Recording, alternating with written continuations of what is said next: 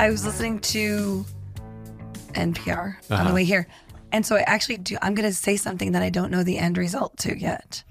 It just, I got to tell you the thought. Okay. So I guess there's this job posting that was posted that nobody has applied for. No one. They they put it out there. No one has applied for. But now that they moved it to a four day work week position, whoosh, Tons of applications. yeah. Interesting, but I want to know more. And I had Yeah. to get out of the car. But I was like, what? And they did it. Yeah. We hear about this, but don't you want to know more? I'm curious. we've been talking about four day work week for years. Yeah. Right. But Somebody yeah, like now- changed the job description. What a cool like little experiment. Mm-hmm. But on that note, what I wanted to also talk to you about was I mentioned to you that I heard so you and I have talked about the studies of companies that that talk about time off Uh-huh. and how if it's unlimited time off, people take less time. We actually don't. We do we do a great job, but that's because you you you live it. Like my point, what am I trying to say? Like you're gone all the time. He's gone all the time. It's it's like so he's I like no, that's not what I mean. You support it. Actually, I think what happens to a lot of people in these companies is that if it's unlimited time off, if their boss isn't, they feel like, well, I shouldn't, or they always want to look better and whatever. They feel all these weird psychological things happen. So studies show that they take less time off when there's not mandatory time off. So that's just an interesting topic Yeah. in and of itself. Uh-huh. But I was listening to a podcast again. I'm so sorry to mention my favorite guy again. But I love that Adam always has things backed up with research. And he had a guy come on where he talked about where a company underneath under 100 people tried something new where every 7 weeks they take they have you have to take you have to take a week off. Uh huh. I'm sorry. That and and how they worked all the kinks out Yeah. What happened? it's it's working beautifully. Yeah. But it all start. I thought it was really funny how it started because the guy who they were interviewing, he is from Indian culture. So he was very honest with. He's like, "This is not how we were raised." He's like, "We work hard. We do not take time off." And he was like, "So we had this unlimited policy." And he was like, "And I barely ever took my time off." Uh huh. He goes, "But then I had this guy move here from Spain." He's like, he took all the time off yeah.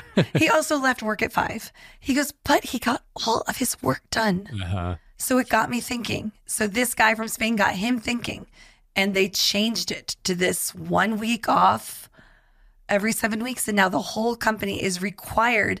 But this is what he said he said, creativity and engagement whoosh, is up through the. Now, when they get in brainstorming sessions, he's like, you would not believe the energy mm-hmm. in the room now because people are not burnt out. Yeah. That's cool. Now, I am sure this is like not an easy thing to manage, but I just wanted to mention it. I just thought it Yeah. was fascinating that the guy went there and that they figured it out. He said the biggest learning they had was when they do that. You have to have two, it's very project oriented, the comp- company uh-huh. with, with uh-huh. clients. You have to have more than one lead on every project. That's the biggest, that was the big Yeah. learning. And also, you have to make sure that it, there's a big master calendar. So it's all about staggering who Yeah. and when. So it sounds like a uh. little bit of a logistic thing, but they've figured it out and they have a lot of happiness. I, I love the idea of testing different ideas Yeah, me because too. my just my brain explodes around this topic because yeah, there's so many psychological elements, there's so many organizational like design Mm-hmm. elements. I mean, honestly, this is why I've come to love smaller companies more and more because you just can't pull this stuff off in big companies. Well, and but well, that was actually interesting because the guy said he thinks that anyone in a company of 100 and under could do it. Adam Grant completely disagreed and said, "I, I disagree. Yeah. I think a large company can. Yeah. but you and I know that that It's like, yeah, they can, but then the nuance, it- the devil's in the details. Yes, Yeah. they can try anything, but when you do it, you have thousands of layers of politics at play. Yeah. You have the layers of how, you know, performance is is uh evaluated at play. See, I'm already tired. have- it's like it's not that easy. and then, you know, Yeah. obviously the hardest part in a big company is sure take the time off, but some people are like Yeah. then I have twice as much work the week before and twice as much work the week after. Right, and he talks all about that too. By Which the in way, a small company you can, you can- solve for that, but in a Yes, big company you can't. It's hard. He also said that they absolutely make you check out. Like you are not allowed to do work on your week hmm. off. So that's a whole thing. That's Mm-hmm. a cultural thing. And also he, he said that people are doing things like taking painting classes and doing things, not just going out of town for vacation, like Yeah. learning things. Yeah. And wow, good And he- episode. Here's the other thing that I think does apply to all size companies. If you can actually get clear on what uh, you you mentioned, the one person they were getting their work done, even though they weren't at work as much. Yeah. You can only get your work done if you know what getting your work done looks like. Means I know. but most people so in their true. jobs don't, don't. actually have a clear definition of what they're responsible for, what has to be delivered by when. So true. So, how do you know if your work's done or not? It isn't. It isn't ever done. It's just your work is mm, responding Endless. to emails Yep. endlessly. So, I And if I've you're still responding, then I still must be responding. exactly, and it's a domino. Yeah. So I've always thought a lot about this as a CEO. Is I want to create a culture where there is clear definition of Yeah. what you're responsible for Mm-hmm. and what done looks like, so that you're able to say, "All right, Goodbye. I'm not Yep. going to be here today, or I'm leaving early, or coming in late, Yeah. but I'll have my work done." Yep. I've been in environments where people say that, and, and then everyone's, but everyone's like, "But what does done even Yeah. look like?" It's a good. Co- that's a whole conversation. That's a whole. You just keep. Oh, sorry. Yeah. That's a whole thing. Okay. How long do you wait when you're on a Zoom call and the other person hasn't showed up yet? How long do you wait till you're like, peace out? I've heard different things here, but for me, I. Uh, uh, fif- 15, but sometimes seven. So why? It's a mood thing. that was so specific. I love that you. 15's a long time too. 15 minutes, but But sometimes, sometimes it's seven. seven. Yeah. Never, never know. eight. Never nine. Please say more. Just cause. It's a, it's a weird. When is it just seven? When I'm in, when I'm like, nope. They, I just know them. It's like, no, it's not happening. And then are you Maybe thinking 15 seven? if it's newer. Like I don't know them, and like there's a chance. Uh huh. My friend texted this the other day. He was so mad because he had this meeting where somebody, for a lot of reasons, it the meeting needed to happen. This person didn't show up, and they were kind of just being like acting so uh so important about it and didn't even say sorry. And he and he's like, "How long do you wait?" Because he's kind of giving people too much. He'll like just sit around the, whole, whole time. thing. I was like, "Oh, 10 minutes, I'm Yeah. gone." Okay, yours is 10. because it's not it's not me being mad at the person it's just like we both have lives to move on with Yeah. now, you know what I've noticed has helped me not be so, ooh, I'm just Uh-huh. sitting here. I turned my camera off and my mic off. i do that too okay. yeah And I think start do working other on something things. else, yeah. And then I'm like, okay, then it's not making me feel like I'm just staring, like doing nothing. yeah So But then the other piece of it, if it's more than 15 minutes, I'm hoping and assuming the meeting is scheduled for the amount of time that's needed. So if it's like 15 minutes late, can you actually get through what's needed in it? probably not. And then I get Or, scared. Like now I'm scared. Like, what if they do show yeah It's like, yeah can't it even be Because I- successful I, if you now are I only here have now? 15 minutes and what, yeah. yeah especially it. with coaching related Yeah, I'm like, stuff oh, we can God. have it's like Yeah. oh you still want the same results Yeah. in five minutes let's go And go. it's a good question. okay well my gripe today is less personality and Oh. more the world The world. Oh, we're going to gripe about the world. I had a three different conversations about like the yeah, but isn't don't most new businesses fail? Like people who are worried about that stat that they would be caught up in that. And I said something that I don't have the data for, but I am pretty confident about. So I'm just going to say it and we're going to get some haters in the comments, but I think that the at least pre-COVID, it's probably different now. 85% of new businesses uh, were reported to fail within the first five years. Okay. But I have a new take on this. You do. I think that that number is way, way lower when you talk about people who have had experience in the corporate world.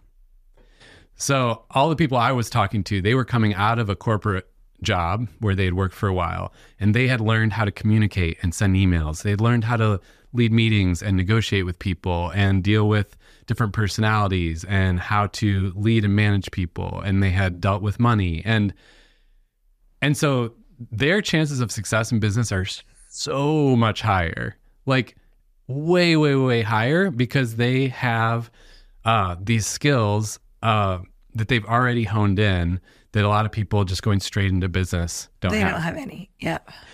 But right as I say that, I'm like, yeah, but you could argue the other side that um, they also get more hung up on their expectations are higher. They have a lot to lose, whether it's money, status, reputation.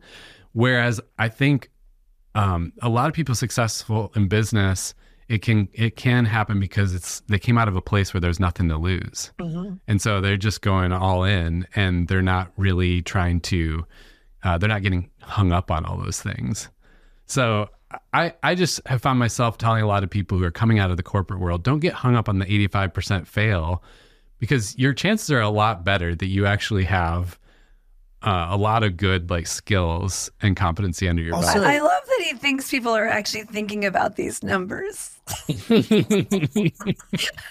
I'm guessing that means you don't think about that. let me let me help you out here. Don't, don't worry about this eighty five percent thing. And I'm like, That's well, not like what you and your friends were s- talking about no, Friday no, night. no. I do. I wonder what the criteria though is for the 85%. Like, What is it just like if constitutes yeah, if you do close shop? You were Because is that really a failure? yeah. If you're three and a half years in, like how many people stay at a job for three and a half years? Well, that's the mm-hmm. thing. Yeah, it comes from government reporting, which is like the business was shut down or went bankrupt. right. It's all Yeah. the way at the end. like bankrupt, yes, but like if you just close down the shop because Yeah. you're like this isn't what I thought it was, that's no different than getting a job and moving on. I don't think that's failure. Yeah, it's so interesting how some people, because they have nothing to lose, they just like they can grind it out so much harder, mm-hmm. and that's why they're successful. But then on the other side, a lot of people, if they don't have much like work experience in a bigger organization, then they're they're so scattered, like they can't focus on anything because Yeah. they're just kind of chasing Yeah. things left and right. And so I don't know. It's um it would be interesting to see actual numbers on that somehow. Yeah, it would also be interesting to see how many people might feel how I feel right now hungry and having to be stuck in a room with two people. And it's like my mind's going bum, bum, bum, and you're trying to get me to think about numbers and thoughts.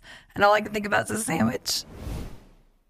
Okay, today's episode might be one of my favorites in a while because we're talking about imposter syndrome, which is being talked about more and more. And so, because of that, we're almost more and more confused by what it is and when we experience it. But we're talking about it together with Britnie McDonald, who's one of the coaches at Greenhouse, one of the newest coaches at Greenhouse. And it's just going to be a very fun conversation because both of us have struggled with this. We've coached people on it. I think it'll be a good discussion um, back and forth. So, if you are in that camp of not really knowing what it's about, there's a number of things we're going to break down. But a lot of times, the way it can show up is things like uh, putting disclaimers in front of yourself or what you're going to say all the time, having that confirmation bias and kind of looking for the negative things about you. Or it can show up in just constantly comparing yourself or discounting your achievements and not really believing you deserve the success that you've had or the role you occupy. And so we're going to just discuss that struggle and also talk about some practical ways to get around it. Anyway, I'm excited for you guys to meet Britnie, another one of the greenhouse coaches in our line of introducing everybody to the team. How do you feel about being in the studio? This is so cool. I feel like, like, yeah, this is cool. You've arrived. I've arrived. I've arrived. It's what I've aspired for. yeah, this is fun. Um, I'm excited. I have to ask you the question because whenever a guest, you're kind of a guest. It's been funny, like having the coaches on. You're not really guest guest, but you are kind of a guest. So I'm going to ask you the questions I ask everybody. Okay. So, what was your first ever job? Yeah. so my first job, I usually say McDonald's, but it actually wasn't. I was a hanger girl. And you've probably never heard of a hanger girl, but in my hometown, we Uh-huh. had a JCPenney outlet. Okay. So not a real JCPenney, the outlet version. Yeah. And they had a Are job those even for, alive anymore? Is JCPenney still? I, well, JCPenney is. okay. Um, I have not seen another JCPenney outlet. Probably just a warehouse now. just a warehouse. but they had a position called hanger girl. Mm. And my whole job was to take this really loud cart and roll around the store to each register and collect the hangers that people took from their clothes. Oh my God, that's amazing. Well, not so much. The cart was so loud. And so, if you've ever been in a department store, you Yeah. know the music is low. Yeah. Everyone has hushed conversation. Uh-huh. Like it's not a lot of noise. And then here I come, like through the whole store. Everyone it on was staff hated you. so embarrassing. Yeah. Everyone hated it. The customers were like, what is going on? But I had to do it multiple times. That's the when only reason hits I like was every there crack in the floor, every it's single big- one. You know, it's like the towel for Yeah. every little bump. And then the wheels were rickety. And so it was just the most embarrassing. I mean, I'm like, I'm doing my job, but why does it have to be so loud? Can we get a new cart, please, please? please. So now I feel like it caused a certain level of trauma because now when I go in Yeah. the grocery store, I Especially if like my buggy Costco or makes something. any bit of noise, I put it back. I will choose five different ones before I ever roll loudly through a grocery Yeah. store. And it's because of that job That's as a hanger girl. How old were you ish? I was like what grade? 15. Okay. Yeah. So I was just teaching Lucy, who's seven, about um because we were at a department store. Yeah. And I was trying on a couple things and we're in the dressing room area and she's like, I'm bored, I'm bored. And I was like, You gotta collect the little clips. Yeah. The little plastic clips. I didn't know those still existed. I was like, when I was a kid and I was stuck in the department store, I would A, like hide in the clothes racks. course. Of course. Yes. And B, like collect as many of the friggin' clips as you can get before it's time to leave, right? And then Yeah. you have like a collection of them. And she's like, What do you mean the clips? And we started looking in the different dressing rooms, and then one of them had the clips were everywhere. It's still a thing. and so she was like, This is amazing. And she started collecting clips. And then I was trying to leave. I'm like, Come on. And she's like, There's I more get more clips. clips. Yeah. Department oh gosh. stores are, gosh. Okay. So then what happened? Like, give me the short version of Yeah. from hanger girl till now. yeah. What are the different jobs? Like, how'd you, what is your career path Oh my gosh, been I've had so many different jobs. I the moment I was old enough, I had to wait until I was 16 to Mm-hmm. work at McDonald's, and I was waiting until the moment I could quit Really? because I was determined to one have my own job. I wanted Yeah. to make my own money Uh-huh. from a very young age. I knew that that was something that I wanted to do. Um, but yeah, I couldn't wait till I turned old enough where McDonald's would hire me, and so That's I worked at McDonald's. You saw it as like your freedom. That was like that was ticket. my freedom. That was like the golden ticket. The Uh-huh. golden arches were the golden ticket. Yeah. Um, but I, I enjoyed working in fast food. I worked at McDonald's. Um, then all of my friends were working at Bojangles, and so I worked at Bojangles. I really enjoyed that. I brought home a lot of chicken. Our family loved Bojangles That sounds chicken. Joe amazing. wishes So, he yeah. knew you then. Actually, I, had Bojangles for breakfast this morning. nice. That is did. incredible. I don't know Um, how I'm alive after the amount of oh my Bojangles I've had. So if I ever worked there, it would be yeah it was It's your but fault, it was Britnie. it was a good job um i enjoyed it Mm-hmm. but then um i went from there to subway because again friends were there and it Uh-huh. was making a little bit more than what bojangles was and Yeah. so um I really enjoyed being a sandwich artist. Yeah. I a lot of people look back on their time working in fast food and they were like, "Oh, those were awful." I loved it. Mm-hmm. I absolutely loved it. Um, and so from there, I worked there during high school, and then when I graduated from high school, I actually went into the Army National Guard. Okay. Yeah. And right. so I was in the National Guard for six years.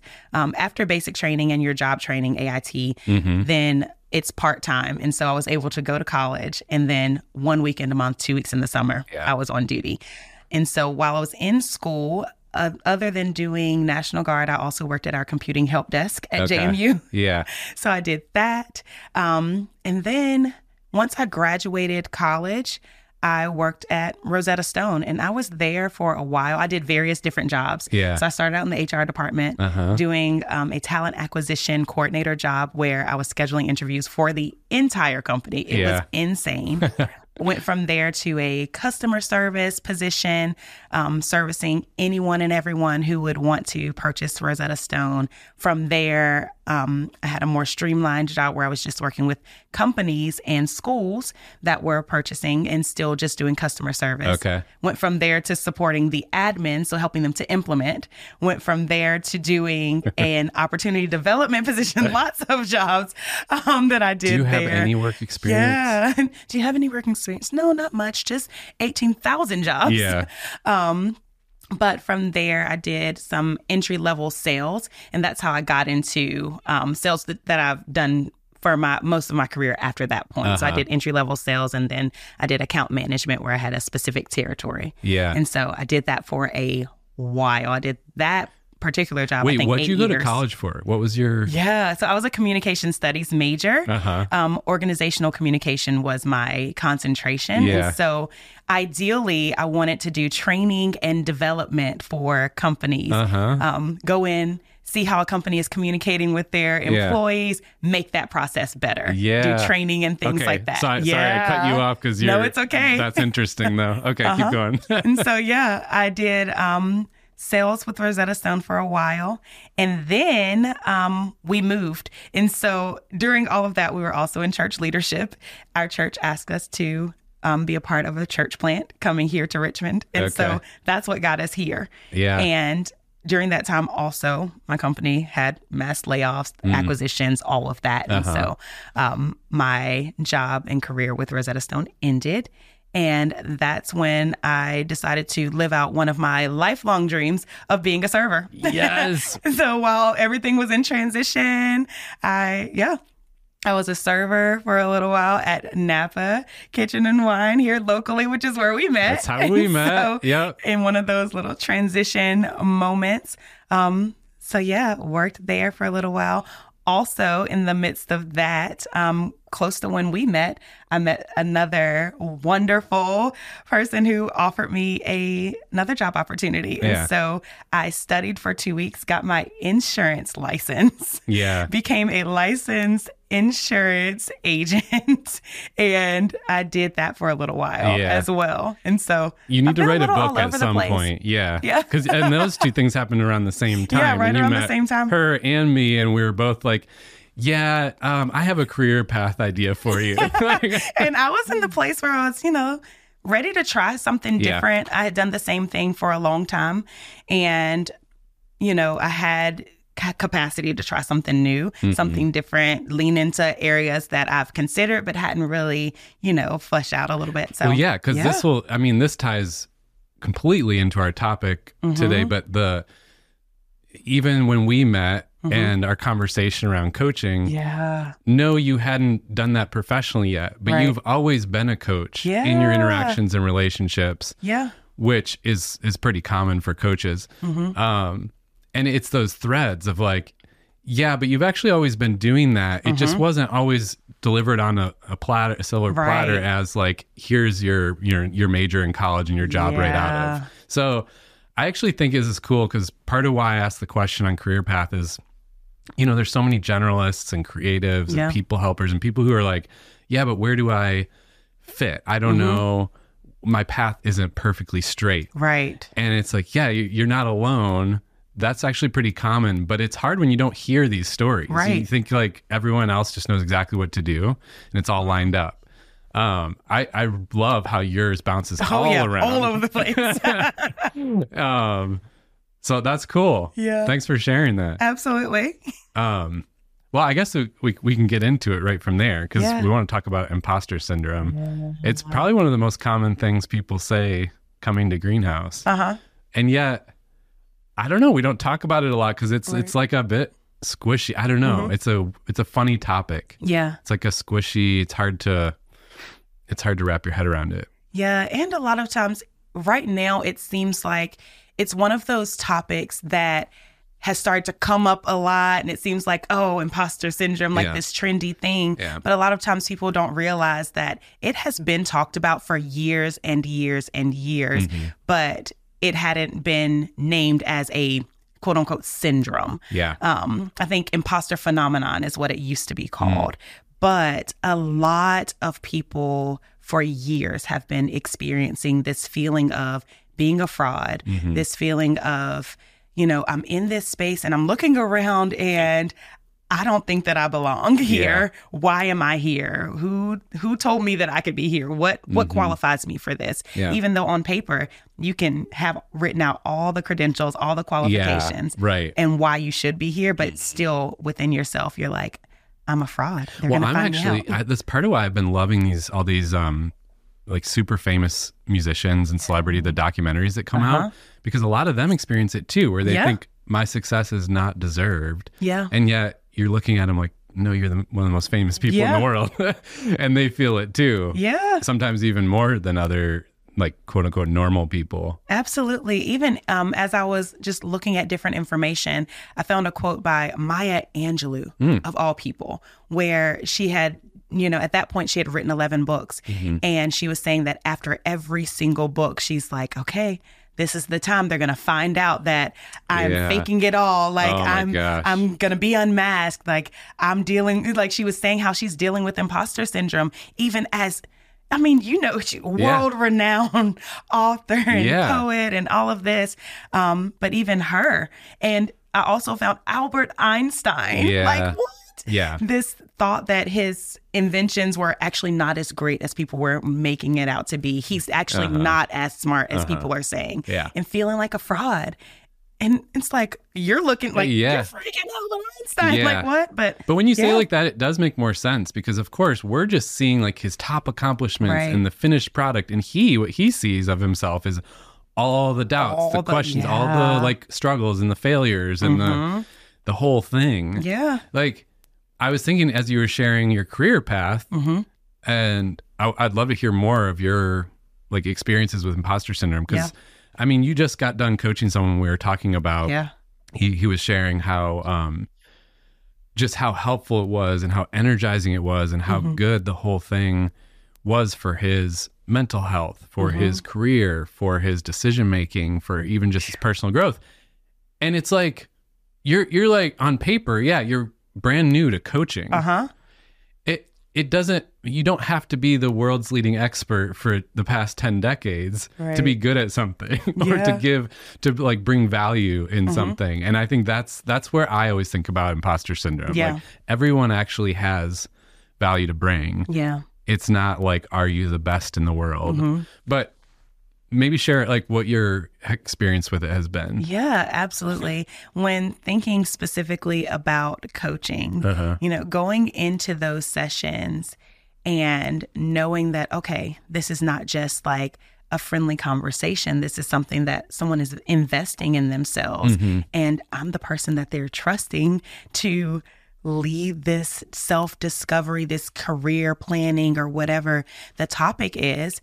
And I, I do, I, I sit in the car and I Yeah. kind of freak out a Yeah. little bit beforehand because I'm like, oh my gosh, this is going to be the time I'm going to get in there. Uh-huh. I'm going to have no words to say and they're going to yell that I'm a fraud and I'm going to exactly. go running, screaming out of there. Yeah. Um, and so, yeah, every time I'm like, I don't, maybe I don't deserve to be here. Maybe I'm, I'm not the person for this. Why would Steve trust me Yeah. to take on this client? You know, I have all these thoughts Yeah. Uh-huh. and I have to work actively to combat that. Like, no, Britnie, you are qualified. You do have experience. You do have something to offer. Your perspective is valuable. Mm-hmm. You can't, like, I have to constantly tell myself a different narrative so that I don't settle into that that Mm-hmm. Yeah. fear of it's fear of failure is a lot of the Hmm. what fuels it for me. It's like I'm going to let them down. I'm going to disappoint them and they're going to find out that I'm a fraud. Yeah.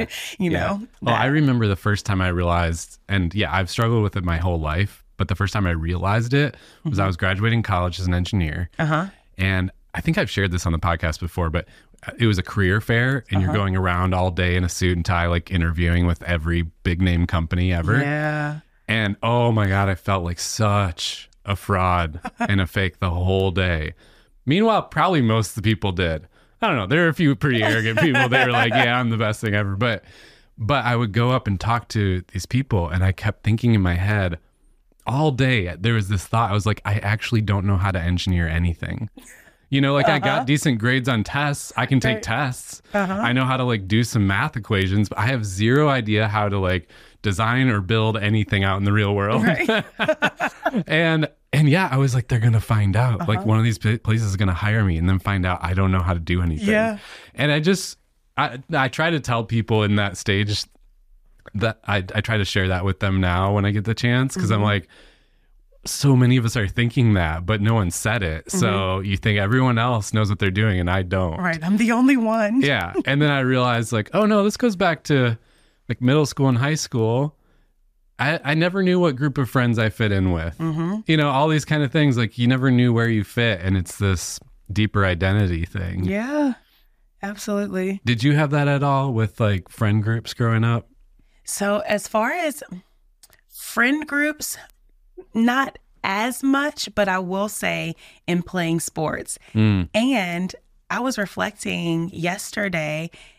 I think imposter syndrome is a lot of the reason why I quit basketball. Okay. And so, aside from um, the pressure to like be amazing and perform and be perfect and all of that, so there was a lot of pressure there. Yeah. But the bigger reason was so when I was in 10th grade, I was, you know, um, I made the varsity basketball team. And so usually ninth and 10th graders, unless you were really good, Yeah. you play JV. Uh huh. Well, I was on the varsity team, and there was one game, one of the earlier games, and I was on the starting five. Dang. And, you know, pats on the back, pats on the back. But the seniors on the team, like, they were really upset because there was a senior that I started over. Yeah. And so I started to believe that I didn't belong there. Like, oh, my skills are not as good as hers. Like, why would they put me in this position? Why would I be on this team? I shouldn't be here. I should be on JV. I should like all Yeah. of these, and it flooded so much that I was like, I, I can't, I can't stay, Uh-huh. and I literally quit the team. I quit the team because it, it just got too much. And I felt like I didn't belong. I shouldn't be here. I haven't played basketball as long as they have. Yeah. Why would I be in this, you know, elevated position starting over seniors as a sophomore? What? Yeah. Like that's crazy. And I have I allowed it to let me quit. And I could probably, if I think long enough, I'd probably think of other times in my life Yeah. where those negative voices and the lies got so loud that it kept me from doing Mm-hmm. things, kept me from excelling, kept me from walking in a position I had been given because I believed the lies. Yeah. Yeah. It's- Ugh. Yeah. No, thanks for sharing that story. Yeah. I can relate to that big time. I think I've had some some similar situations growing up. Um I'm curious your thoughts about this. Mhm. I I'm always hesitant to share it in a forum like this because you don't know who's listening in their situation. But in Mm-hmm. Yeah. coaching, I'll often share with people struggling with this. Mhm. No, you actually do have unique skills, Mm-hmm. value to bring. It, it's actually by definition every person's unique because there's a different combination of your personality, Yeah. your experiences, your Mm-hmm. skills, your you know all of these things Mm-hmm. shape a unique combination. And so, yeah, you might be a generalist at um, working at a company where all the specialists are actually the ones praised. and so you're like, I don't know what I do. Mm-hmm. Yeah. And I don't know how to articulate what I do. I just kind of wear all the hats and do a little of everything. Uh-huh. And so that's where it gets hard and the message starts to seep in. But if you can just start to get a little more clear on what you do bring to the table, what you are good at, there is actually, you actually have a unique value to bring. Yeah. And then that can start to combat the negative voices. Yes. Absolutely. So I'm curious your thoughts on that because that's usually um my my first like tip on what do you what do you do about this Yeah. though. Absolutely. I think that is probably one of my top tips as well. Okay. You know, figuring out one, a list of why you are qualified, what credentials you do have, like just laying out the actual facts. I have this degree, I have this experience, I've been in this different place or space, um, so that you know, okay, at least on paper, I am qualified. Uh-huh. And from there, one of the practices that I have found being extremely helpful, some people may call it like renewing your mind, Okay. but it's a it's a real thing. So what happens in our brain a lot of times when we experience something or we think something, there is a neural pathway that is formed to that thought. Mm-hmm. And the more we visit that, which a lot of times is the negative, Yeah. we visit that so much that when something happens or we hit an experience, as soon as the feeling is familiar, we visit the negative place. Like it's just second nature. Uh-huh. What we have to do is exactly what you were saying. We have to know and say the opposite. Know like knowing Yeah. what the truth is and you have to literally rewrite reroute your brain. Yeah. So building another neural pathway, start intentionally visiting the positive Yeah. rather than the negative until it becomes second nature to now think the positive way. And that can happen in our brains. Sometimes people have the misconception that once we get to a certain age, we stop developing, our brain stops developing, Yeah. but that's not true. You can change your wiring of how you think Mm-hmm. just by constantly and intentionally visiting a different thought process. Well, and that's the key, right? Constantly and intention. It's not a one and done. And I think Right. American culture wanna- sets us up to Yeah. be like, oh, well, I hear it once and then I'm good to go. You actually have to practice it. You You, have to like rehearse it. over and over, just like you've rehearsed the negative thought over and over. Yes. I was at a conference where, um, have you heard of Dr. Caroline Leaf? No, I haven't. Oh, okay. She has some books and good, good stuff on this. Okay. She was an early on researcher in um, like applied neuroscience Yeah. before it got like more buzz. And I heard her speak. It was such a good talk because she showed a video clip of what you're describing. Oh, wow. I mean, I was my jaw was on the floor. It was so cool. It was like basically a video clip of the negative pathway being reinforced and like black on the screen, like the black expanded, Mm-hmm. like the um, I forget exactly what what tool or machine she was using to like create the video, but it was the dark expanding, and then um, she showed the reinforcing of the of the positive pathway, and the the dark was shrinking and it was turning light, and the light was like expanding. I mean, oh my gosh. Everyone was like- watching it. Yeah. It's probably like one of those like in tears, like, oh my gosh, moment. Yes, many people, including myself, were like in tears seeing Yeah. seeing it happen. It's like, oh my gosh, this is crazy. But Yeah. um, but yeah, that that strikes me about what you're saying Yeah. is the repetitive part of it. You have just, to be consistent with it the same way that you will consistently discount yourself. And it happens like so, like you almost don't realize it's happening. Yeah. Someone says something and you just discredit yourself. Oh, you're so great at, yeah, Mm-hmm. I'm okay. Or, oh, but this time I failed. Or you like automatically, before you can even like catch it, it's Oh yeah, we'll always catch me and Ashley will catch each other because at the end of sentences we'll often say like, "But I don't know," Right. and You it's do that- know. You literally you just you said just it. said You the thing you know, know. Yeah. and it's small stuff. It's funny stuff too. It's like, I mean that that cup seems purple, but I don't know. Like, like, no, it's it's, purple. literally purple. It's so purple. you can just be confident there. Yeah. But, okay, so how do you how do you do that? Mm-hmm. That practicing that reinforcing. Yeah, a big part of it, and I don't want to say it's a fake it till you make it, but um, in the sense that sometimes it's so simple as like writing down whatever the positive thought is or the affirmation. People are big on affirmations now, but it's actually a great practice. Writing down that and read it.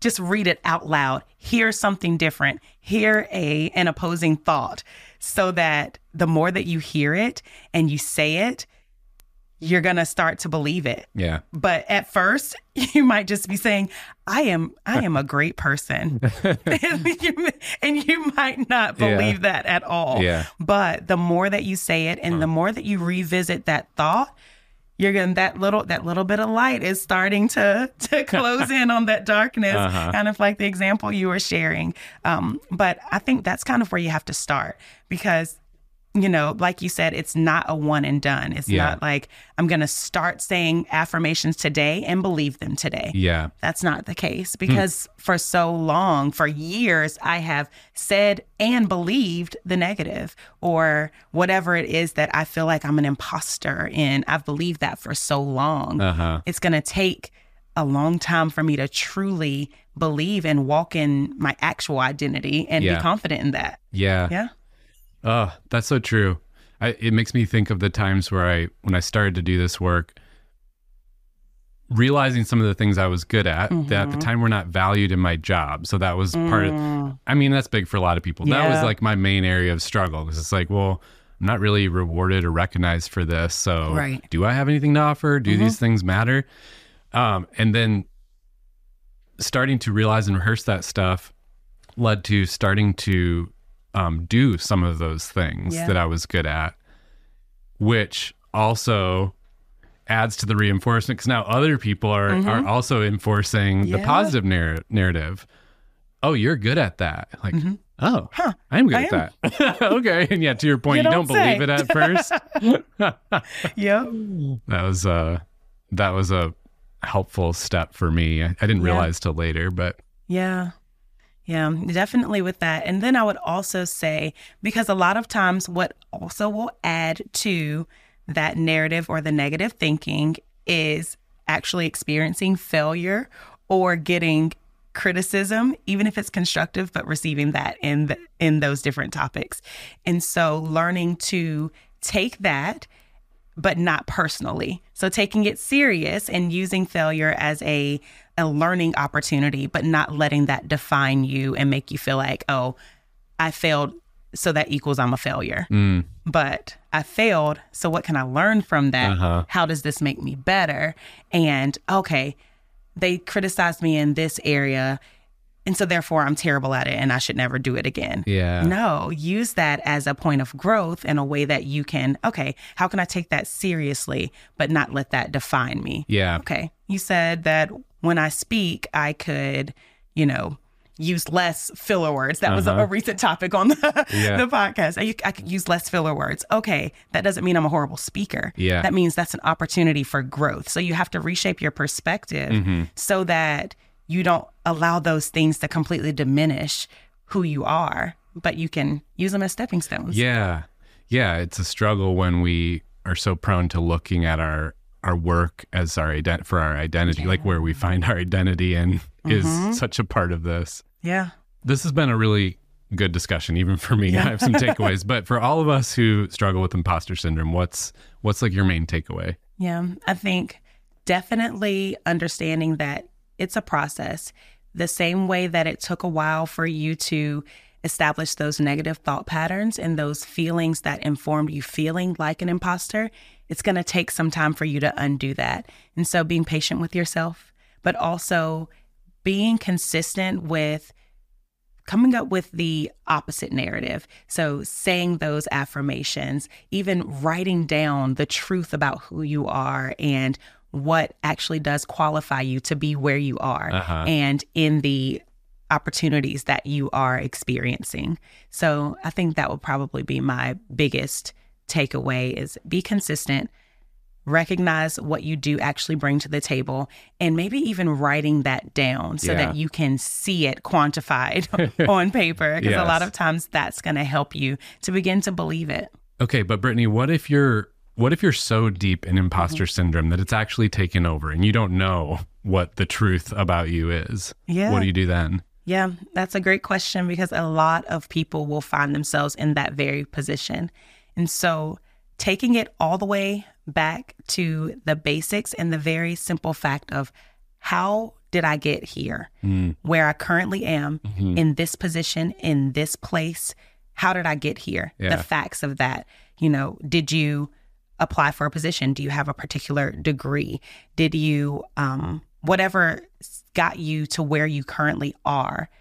What are those facts? And then from there, we can start to figure out what uniquely about you and your character also qualifies you to be there. But starting with the how did I get here, that could be the key to unlocking your moving past imposter syndrome.